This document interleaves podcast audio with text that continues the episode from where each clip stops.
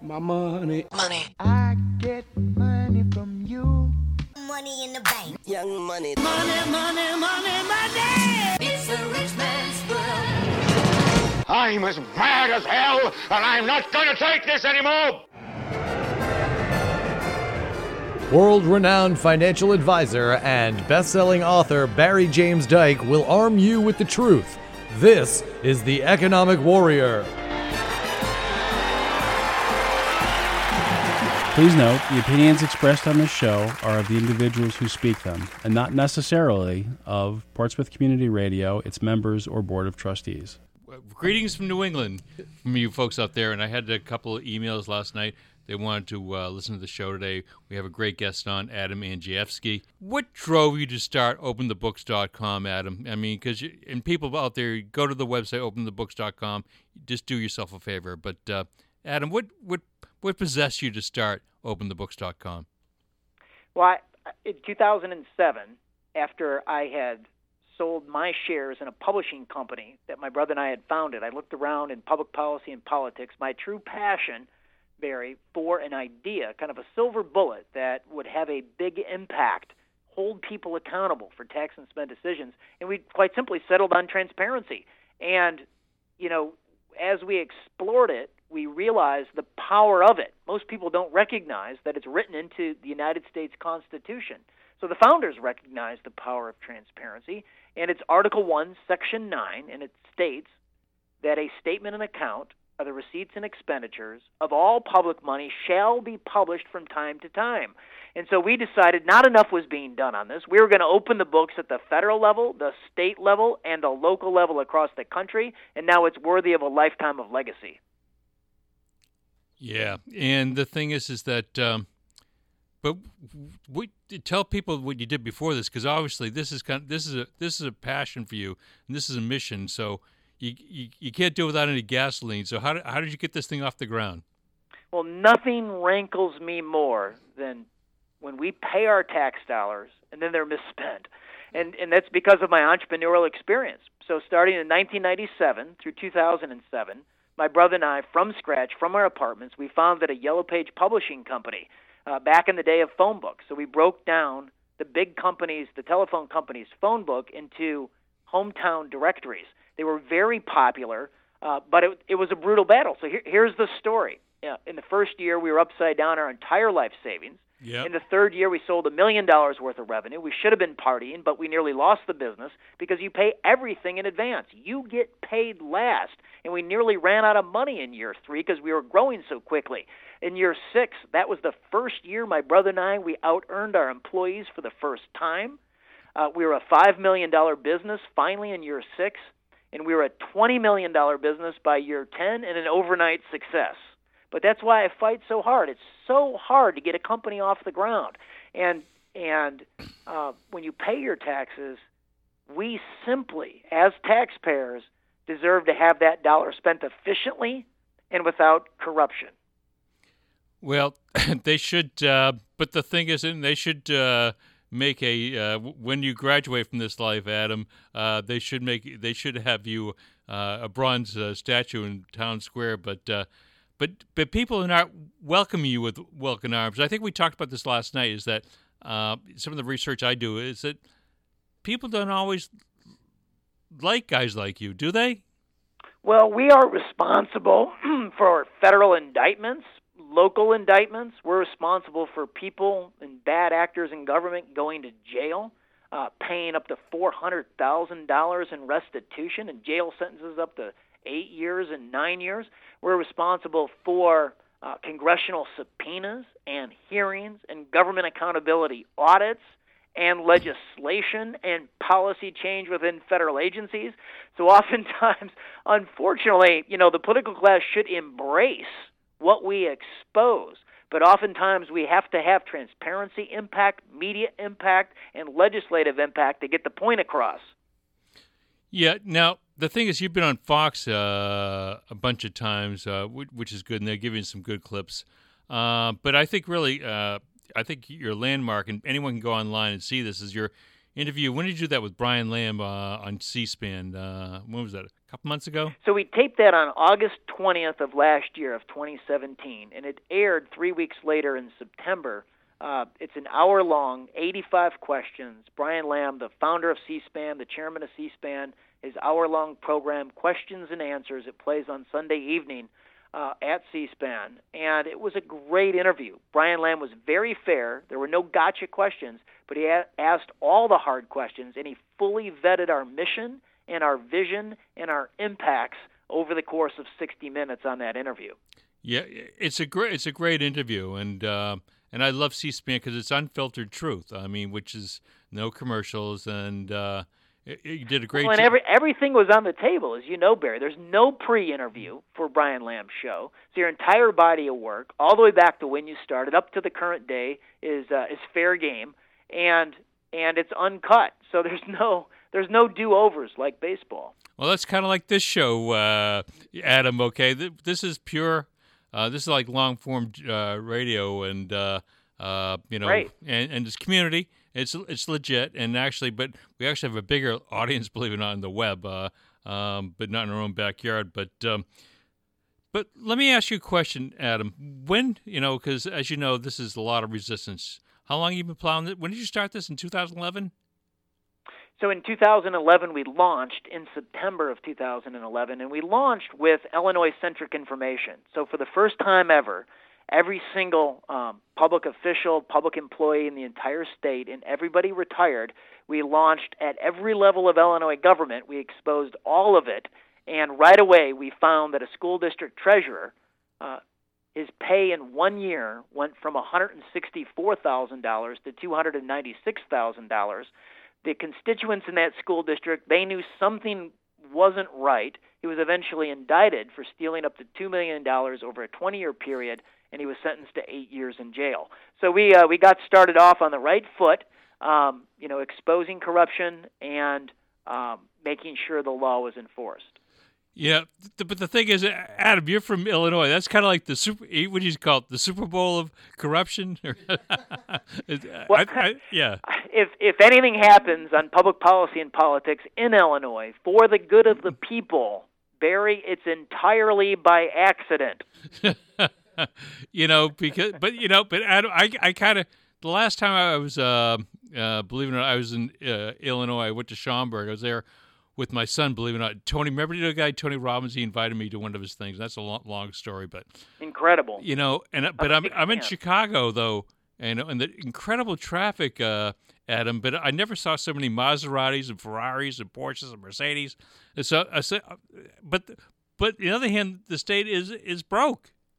I I, I well, just, the ins- the insiders are getting rich. They have bright futures, and the rest of the population they have bleak futures, but they get stuck with the bill. Yeah, yeah, and that and that's that's it was is a is incredible contrast, and it might you know. I'd, I'd be honest with you, other than a place like Los Angeles, I've never seen so many exotic cars other than in Chicago. And uh, um, I was just, but there is that these contrasts. Now, was there a defining moment, Adam, when you said, you know, Jew is God, whatever, and I know you have a strong faith, uh, when you say, hey, you know, this is really worth it what I'm doing because you're obviously not getting rich on this. Is there, is there, was there a moment where you said, hey, I'm on the right path? So I, I, you know, we hit those those markers, um, you know, a couple of different times a year. So I think when we investigated the Ivy League colleges in 2016 and published most of the findings in 2017, that was actually one of those moments because that was a that was a who knew moment. Who knew that the eight colleges of the Ivy League over the course of a 6-year period were dialed in to taxpayer wallets for up to $42 billion worth of benefits. And it was, you know, direct payments on contracts and grants. It was special tax treatment like on their endowment and other accounts. And it was also other taxpayer subsidies at the federal level, the state level, and the local level. So who knew? And that, you know, we published the findings. We broke initial findings, preliminary findings at the Wall Street Journal in the fall of 2016. Fox had the exclusive. They ran it six times. About 10 million people saw that uh, at Fox News. Got a ton of press all across the country. It led to federal legislation uh, where, in the uh, tax reform bill that finally passed in December of 2017, just over the holidays, uh, tucked in that bill for the first time ever is a small 1.4% tax on future endowment gains of the of the Ivy League and other wealthy schools. So um, so the gaming of the system, the taxpayer subsidy uh, of these folks, you know, the process is being started to rein a little bit of that in slowly. Yeah, but I sent this to you this morning. I don't know if you got it, Adam, though, and I was actually just uh, released by the Chronicle. Uh, I not the. Um, it's actually the the Council for Aid Education. Um, I don't know. If, and please feel free to use that research. I've, it's actually research I've been using for for a new book I've been working on, which we discussed. But but but these these very very wealthy schools, Adam, they're getting even more money and I know from from not just from the taxpayer, but from the the corporate donors. I mean, um, the, the roughly forty three point six billion went into these schools in uh, 2017. Were you aware of that? That was on uh, on the. I, I briefly scrolled through the uh, statistics on your email, Barry. Yeah. And th- those were actually on the on the donations. So straight up donations to a handful of the wealthier schools amounted to billions of dollars, and that continues a trend. The uh, the we found that as of 2014, uh, and the statistics only, you know, they, they've only racked up more donations, obviously, uh, from 2014 forward. But the eight schools of the Ivy League had an endowment worth 120 billion dollars. So our point is, look, they have the relationships, they know the wealthy people, they're putting forth a compelling argument for private sector donations, as they should Yeah. but they should lighten the load on hardworking taxpayers because what is the public purpose? What is the public purpose for a middle and working class taxpayer to continue to subsidize the wealthy Ivy League schools? Yeah, I, and this is you know, and- and this is what I love about your research is showing that, you know, it, the facts are the facts, and this is you know not Adam or Barry, but this is the Council for Aid for Education, and um, they got forty three billion um, uh, last year. I mean, you know, Well, we we uh, we took a look at the eight schools of the Ivy League. We compared them against the receipt of federal payments into state governments. And if the Ivy League was a state government, they would outrank 16 states What? on receipt of federal money. re- re- yeah, run that one by me again. So if if the Ivy Leagues collectively, those eight schools, if they were a state government, they would have received more federal dollars on contracts and grant making than 16 state governments received for their operations. It's a stunning amount of money.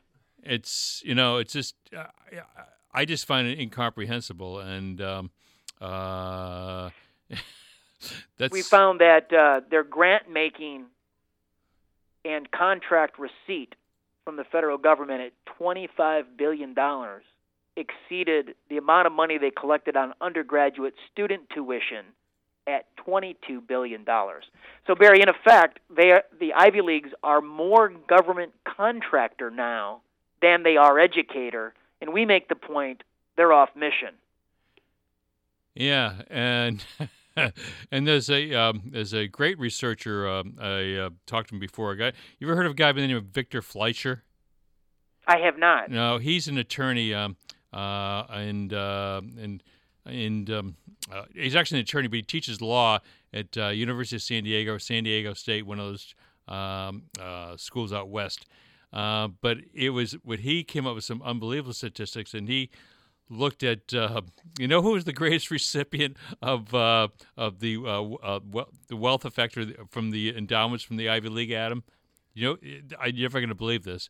Just take a guess. We discussed it briefly last night, but I'll. I'll uh, you, want to guess who makes the most money on the? The, hedge, the hedge fund managers. well, yeah, yeah, hedge fund and the private equity managers actually made more money in fees than they than they gave out to the students and uh, and uh, subsidies and uh, so a lot of this is stuff. incredible. Yeah, so a lot of this stuff, and I, and the thing is, is that, and, and I know he's spot on because if you if you read, and no one wants to read in this country anymore, but if you a lot of this stuff, Adam, is posted online.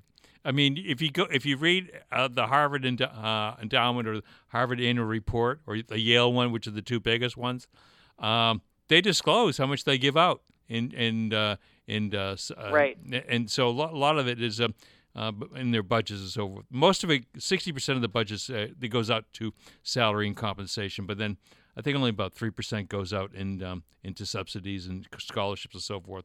Um, so it's it's it's you know. But thank you because I you see I've been looking at this Adam for a long long time, and you're the first guy who came up with the empirical information on this. So so God bless you. Um, well, thank you, Barry. It's praise from on high. yeah, it I is. Enjoy your show and all the experts that appear on it. Well, thank you, thank you, and uh, you're one of our favorites. So, but your really aha moment was when you um, when you dug up the stuff in the Ivy League because I was always looking for that data, but um, Well, and, and we have aha moments frequently. So the year before that, it was when we found a $20 million high-end luxury art portfolio purchased by Veterans Affairs, Barry. And I think I've I've talked on your program about those discoveries. We got that corrected through the VA channels, uh, and and so, but but frequently, frequently, even though we're from Illinois, we're very cynical. Still, every once in a while, a couple of times a year, we are surprised on the downside, even by what we find investigate and expose and then work to correct.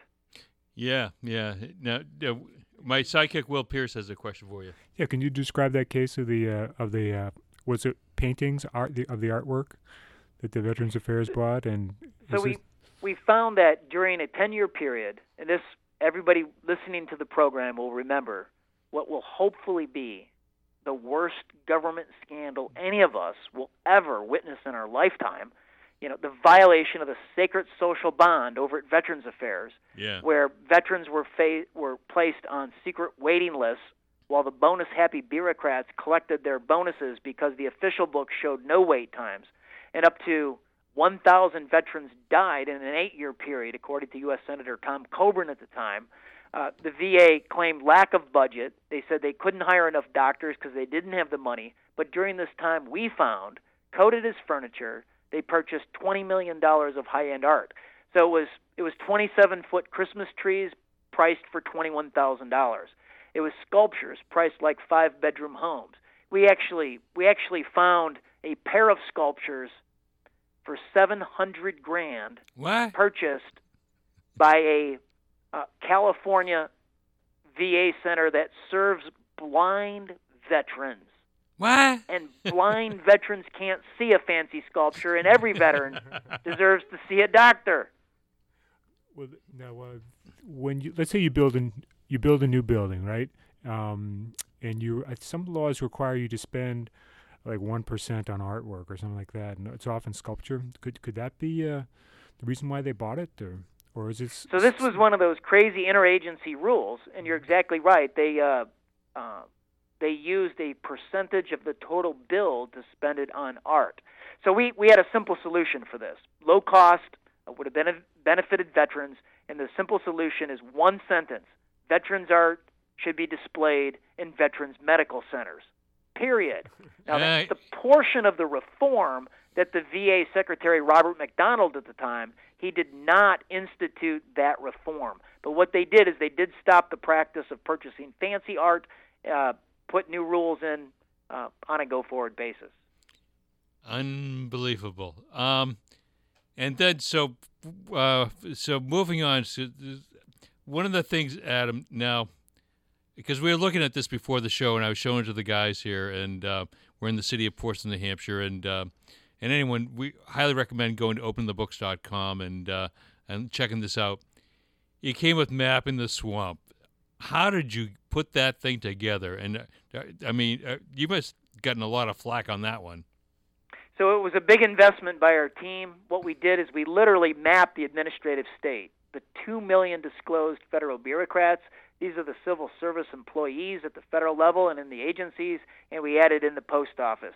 And we put it on an interactive map where we mapped all of these bureaucrats and employees by their employer zip code. So there's 30,000 pins on the map. Each pin represents your zip code. You can search your zip code or any zip code across the country. You can see your little piece of the swamp as it exists anywhere. You can give it oversight where you understand the relationships, you understand how things work, and after you do that, call your con- member of Congress and ask them what have they done to rein in the pork barrel spending and the waste and the bloat in the federal payroll. There has to be a transparency impact here. Yeah, it's just you know I it's, it's I was going over with my assistant this morning, and, and, and a client was in my office earlier this morning, and they you know it's it's really it's it's overwhelming. Um, now how do they they re, they they they can redact some of the names that because U.S. Treasury does that generally mean the IRS, Adam, or uh, can they redact? They they they'll give the pay grade and so forth, but can they redact um, the names? So our our mapping the swamp report, there was about there was a couple hundred thousand names redacted. For instance, one of the agencies that redacted out every single one of their names was the Internal Revenue Service. Yeah. So this this is actually an interesting story. The IRS they have a uh, what's known as a pseudonym name program, uh, a fake name program that you can work for the IRS if you feel threatened. Uh, and about one percent of their workforce opts into that program. They work underneath a fake name. Well, the higher ups at the IRS use that as an excuse to redact out the names of the other 99%. So there's 77,000 uh, public employees over at the IRS, and every single one of the names is blacked out. Yeah, because you know, okay, so this is the whole thing, and you know, uh, being a business person, you know, you unfortunately end up seeing with clashes with the IRS. Okay, I know you and your brother ever did, but if you're a small business, they pick on you. I, I, I hopefully you. I don't know if you ever had that happen with you, Adam, at all. we didn't. We were, we, you know, we were lucky. We we never we never had clashes with the IRS. But I can tell you, at American Transparency, um, we're prepared for it. Um, we, uh, in conjunction with our honorary chair, Dr. Tom Coburn, in June of 2016 on the editorial page of the Wall Street Journal in a piece entitled Why Does the IRS Need Guns? We audited the IRS gun locker and found it wanting from the editorial page of the Wall Street Journal. So we think at a certain point, you know, we keep books balanced to the penny just in case we get the call from Washington D.C. from the IRS. Yeah, which you know, because if you if any people listening, our, our local audience is zero three eight zero one. I, I looked up. Yeah, yeah, yeah, and and Will uh, looked at it. it. It's just, Adam. It's just like it's just like wow. It's like who's the biggest employer in the city of Portsmouth? And no one ever realized. But that, the, the the pay grades, Adam, are just incredible. So, like the I think the highest guy is made like 170 grand a year. Um, but that's only part of the puzzle because you got to un- understand is that um, these folks also get pensions. They get uh, well. You, what's, Yeah, the, what's the typical benefit package for a federal employee? And, and do you include, So everyone's do you include- everyone's all excited that the average pay we found that the average pay in 78 large agencies now exceeds $100,000. So it's like the bureaucrats have a new minimum wage. And everyone's all excited about that. But you're exactly right, Barry. That's only a small part of the overall compensation package. We found a bonus program. And last year, that line item cost the American taxpayer $1.5 billion. We found large agencies and small agencies gaming the system for personal gain on those bonuses. Then we found a benefits package. You know, if you hit your three year anniversary as a federal bureaucrat, you stand in line to get 43 days of paid time off. It's incredible. It's 10 holidays, 13 sick days, and 20 vacation days. It's almost like a, a four day week, a three day weekend every week of the year for a federal bureaucrat after just three years. After three years? It drives people crazy. I was I gave a speech to a grassroots organization out in South Carolina a couple of weeks ago in Myrtle Beach. Yeah. I asked anybody in the room, there was about 400 people, to raise their hand who who has a benefit package with 43 days of paid time off and not one single hand went up. So I guess we didn't have any federal bureaucrats in the room. Yeah, I, it's only three years. So, but on top of that, Adam, you know, and again, this is not me uh, making these numbers up, but but the typical defund the defined benefit plan on top of it. on top of it, right? So that's a transparency problem. You know, when a, when a uh, federal bureaucrat or member of Congress, U.S. senator, when they go retired, it is private information as to what they receive, and we obviously, as transparency advocates, we have a huge problem with this. Look, in the union stronghold states of Illinois, New York, California, Yeah. Oregon, we get the pensions. If a public employee goes retired, we know what their retirement annuity is on a monthly basis. We know how much money they put into it, how much they pull out, what their cost basis is, how fast they'll break even. In Illinois, if you're a retired teacher, you break even on the amount of money you put into the system after after less than 2 years, and the rest of it has to be generated by the system or funded by taxpayers.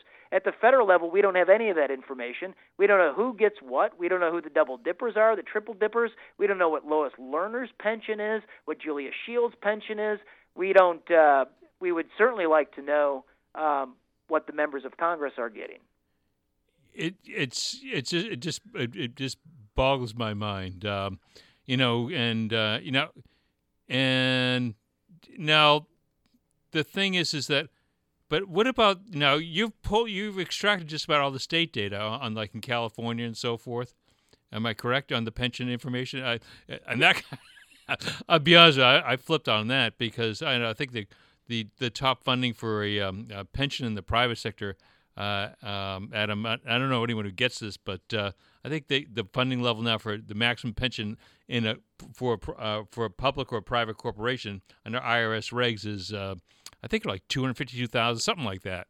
Uh, but but it was you who revealed in the state pensions that there's people like in California getting four, three, four hundred thousand a year. Am I correct? So you're, you are correct.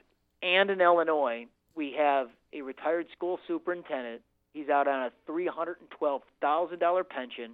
It's the largest pension in the Illinois teachers' retirement system.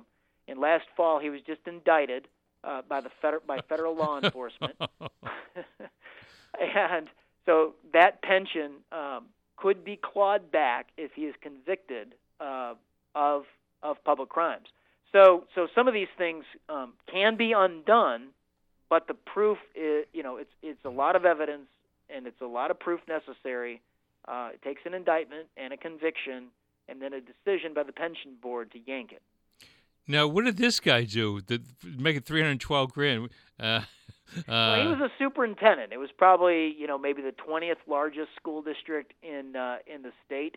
Uh, he uh, one of one of his expenditures that was exposed by a watchdog organization is like we all think when we're taxed for education that that our tax dollar goes to educate kids. Well, not in his school district. A piece of the education tax dollar literally went to build a doggy daycare facility. What? And then he grand he grandfathered his own dog in for lifetime benefits. Unbelievable. It, you know, so when did this happen? I I haven't heard of this one, but uh, um, so you you have in Illinois, but uh, you've seen the numbers in California. It's just like it's it's mind numbing um, um, that they're just so high. Um, and Well, we've done oversight on those numbers in California at Forbes, and and this uh, spring and this summer we'll come back to it and update those numbers again. But uh, I think the bottom line is it's going to come as no no news flash to many people listening to your program because you've covered this pretty well. Uh, these systems are just quite frankly unsustainable. It's a Ponzi scheme, and it will collapse. Yeah, yeah, and it's it's almost actuarial fraud because um, you know the thing is is that um, uh, I don't know if you've ever you've seen some of my research, whatever, but uh, uh, I, I've sent you some of my books, but Adam, they're all using a what is a uh, called you know interest interest rate assumption or, or discount rate, which is assumed rate of return on on their investments. And I don't know what what Illinois' uh, rate is, but I think the average rate right now is seven point six percent uh, which is way over their skis. And um, you know, the, the most buoyant pension funds over in the world, not the U.S., okay, but like in say the Netherlands, uh, Adam, they they use an assumed rate of around three and a half percent, four percent, or corporate plans. In other, in other words, if I'm funding my pension plan for say General Motors or um, IBM or whatever the case may be, um, they're, they're going to use four, four, or five percent. And the thing is that um, all these uh, states uh, um uh, have a very high rates of return. So it's it is a kind of a it is a Ponzi scheme. Right. Yeah, three and a half percent. Um, that bankrupts a lot of pension plans in Illinois, New York, Oregon, and across the country. That's for sure. Um, well, we, you know, at the federal level, we have legislation uh, right now that sits at U.S. House Committee on Government uh, Reform and Oversight. It's a great uh, piece of legislation by Florida Congressman Ron DeSantis that, for the first time ever, would open up the federal annuity payout to Sunlight. Um, it's a bill that needs to, to get moving. There's about 14 sponsors right now. Uh, FreedomWorks, with 5 million uh, members of FreedomWorks, is behind that piece of legislation. It's good legislation and it needs to move. We need to know who's getting how much after they work for the federal government, for how long, for which agency. If they've got another government job, we need to see it all. Yeah. uh, So, what can people do, Adam? To you know, because you're obviously well aware of it, and if if people go and they're listening to the local area 03801 and click on Portsmouth, they're they're gonna be they're gonna be floored uh, because I know um, being I a think, I think you got to look for. I, I tried that, and I just got the Commerce Department, which is the docks for, for where they land the boats. I think, but um, you have to look for peas, I think. Yeah, but but th- but it shows the government works. yeah. My my point is, Adam, I never knew we had this many high-paid uh, federal employees in our own backyard. And um, but if you just if I just you know started calculating the cost of this stuff define a de- defined benefit pension plan, it's astronomical. I mean, and this is we're, we're just a tiny little seacoast town. It's beautiful. I mean, it's, you love it when you when you visit us, but it's beautiful out here. But it's just it's an incredible expense. And so, Well, what can people you know, do? we we need to remember it's our money, and we deserve to see where it's spent. So whether it's you know the pensions, whether it's the performance bonuses, there's 1.1 billion dollars, Barry, of performance bonuses that's hidden because of it's shielded from public view. We're told, we were told this by the Office of Personnel Management because of the negotiations with the federal unions. So here here's my question. How does a union negotiation forestall my right to know underneath the Freedom of Information Act, which says that compensation should have sunlight, and and as we talked about in, at the start of this interview, it's Article One, Section Nine of the Constitution that all this must be reported and shall be published from time to time. So I, I don't know how a federal union gets in the way of the Constitution and our right to know under federal transparency law, but that's that's where we're at right now, and these are the fights that need to be waged and they need to be won. Um, yeah, because you know, one of the things that kind of spooks me is that you know, and believe it or not, I'm not anti-union. Actually, there's a lot of good things about unions, but uh, how how did government employee collective bargaining? I mean, it's kind of an oxymoron. I, I thought if you're you know part of a union with the government, you couldn't negotiate. I don't know. Am I wrong, or uh, it's, it's probably some lawyer question? Well, I, I think the federal unions even have a certain amount of veto power. They weigh in with members of Congress on the executive appointment of the president to head up the Human Resource Division of the federal government, which is the Office of Personnel Management. So you have the unions either choosing to endorse or fight the president's executive appointees nominated to help regulate the bureaucratic state, the administrative state. So they're very powerful, and they have put in place, you know, high salaries. On top of that, they get these the, this bonus bucket, which is lucrative. You know, we've got bonuses last year up to one hundred and forty-one thousand dollars. They get these benefit programs, as we talked about, the 43 days of paid time off just after three years, then the pensions, and many, many other benefits that are written into these contracts that that uh, uh, that are very lengthy. Uh, one of the reasons that you're seeing Department of Commerce employees in Portsmouth, New Hampshire, is because after a certain period, for instance, at the Department of Commerce, if they work in patent and trademark, for instance, Yep. Which is under the Department of Commerce. They can work from home. They can work for the patent office in Washington D.C. from Portsmouth from home. Adam, I, I freaked. I, I, I, I, freaked. I was just clicking on local towns where I am. There's a little town called Exeter, New Hampshire, which is another. It's another beautiful town. But I clicked on it and I couldn't believe it. Uh, there's a lawyer, a lawyer from the SEC, Adam, making two hundred twenty-five thousand dollars a year. I, I never knew the SEC had an office up here. You know, so See, and that's the- these are these are people probably that have quote tested into home working programs. They don't have to go into the office anymore. They can work from home. So why wouldn't you work from Portsmouth, a beautiful seaside beautiful. community? You would, of course, and that's what we're seeing in the data. Yeah, so yeah, I, it's just amazing, yeah, because it, it is. It's a beautiful area, and we're blessed to live here. And um, uh, but you know, and, the funny thing is, Adam, I'm, as I'm not anti-union, and I'm, I'm you know I'm not against you know good pensions. Okay, I'm a numbers guy, and it, we got to pay for all this stuff, and that's what that's what drives me nuts is that all this is being really withheld from the public. So you know, obviously, you know, we discussed my background as an entrepreneur in private in private enterprise. Um, private enter we would never confer, nor could we ever afford 43 days of paid time off.